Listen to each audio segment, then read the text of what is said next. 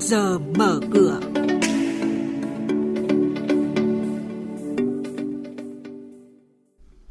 Thưa quý vị, thưa các bạn, hàng loạt kết quả kinh doanh tốt của doanh nghiệp niêm yết trong quý 2 đang được công bố.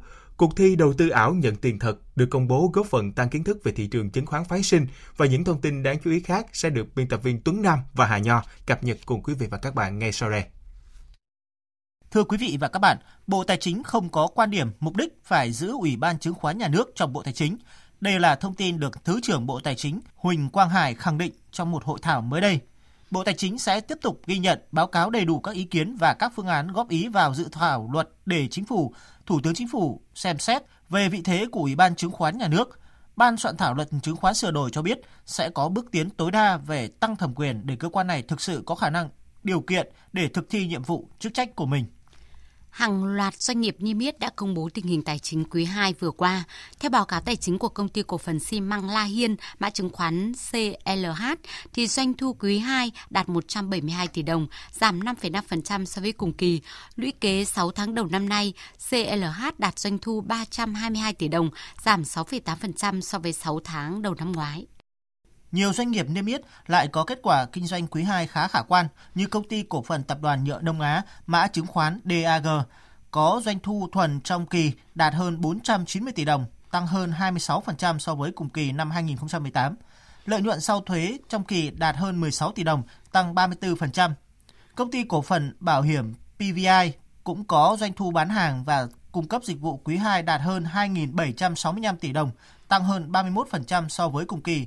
Đặc biệt, PVI có lợi nhuận trước thuế quý 2 đạt khoảng hơn 580 tỷ đồng, tăng 89%. Lợi nhuận sau thuế đạt 223 tỷ đồng, gấp hơn 3 lần so với cùng kỳ năm ngoái. Thị trường chứng khoán phái sinh tại Việt Nam ra đời chưa đầy 2 năm nhưng đã tạo được sự chú ý khi khối lượng giao dịch ở mức khá cao, phát huy tốt các vai trò như phòng ngừa rủi ro, giữ chân dòng tiền trên thị trường chứng khoán là công cụ đầu tư ngắn hạn và bình ổn, điều tiết thị trường cơ sở. Để tăng cường chia sẻ kiến thức, đào tạo phát triển nhà đầu tư, Báo Đầu tư đã phối hợp với công ty chứng khoán VPS phát động cuộc thi đầu tư ảo nhận tiền thật trên nền tảng điện thoại thông minh smartphone có giải thưởng lên đến 1 tỷ đồng. Theo đó, người tham gia được mở một tài khoản phái sinh ảo với giá trị 100 triệu đồng để thực hiện đầu tư trong một năm, bắt đầu từ ngày 1 tháng 8 năm nay. Ông Lê Trọng Minh, Tổng biên tập báo Đầu tư cho biết. Đây là chương trình được chuẩn bị công phu nhất, sát với thực tế nhất và quy mô rộng nhất. Đây cũng là cơ sở để thu hút rộng rãi nhiều người tham gia, thực hiện tốt mục tiêu mà ban tổ chức đặt ra là xây dựng một cộng đồng nhà đầu tư chứng khoán phái sinh lớn hơn và chuyên nghiệp hơn. Quý vị và các bạn đang nghe chuyên mục Trước giờ mở cửa, phát sóng trên kênh Thời sự VV1 từ thứ 2 đến thứ 6 hàng tuần. Thông tin kinh tế vĩ mô, diễn biến thị trường chứng khoán, hoạt động doanh nghiệp chứng khoán. Trao đổi nhận định của các chuyên gia với góc nhìn chuyên sâu, cơ hội đầu tư trên thị trường chứng khoán được cập nhật nhanh trong Trước giờ mở cửa. Xin chuyển sang thông tin về diễn biến giao dịch trên thị trường chứng khoán. Mặc dù chịu áp lực chốt lời, nhưng việc nhiều mã vốn hóa lớn tăng điểm đã giúp VN Index thẳng tiến lên mốc 1.000 điểm. Đầu kéo chính của thị trường vẫn là nhóm cổ phiếu Vingroup.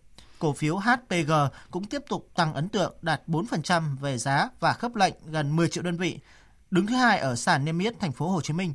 Ở nhóm cổ phiếu thị trường, sắc đỏ giảm điểm lại chiếm ưu thế với các mã như ROS, FLC, HAG, KBC.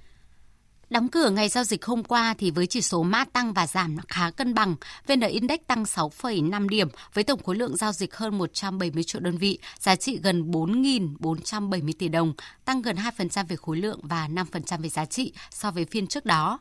Với kết quả giao dịch tích cực của ngày hôm qua thì VN Index sẽ mở cửa thị trường hôm nay từ 994,9 điểm. HNX Index khởi động từ 106,7 điểm, còn Upcom Index là 59,3 điểm.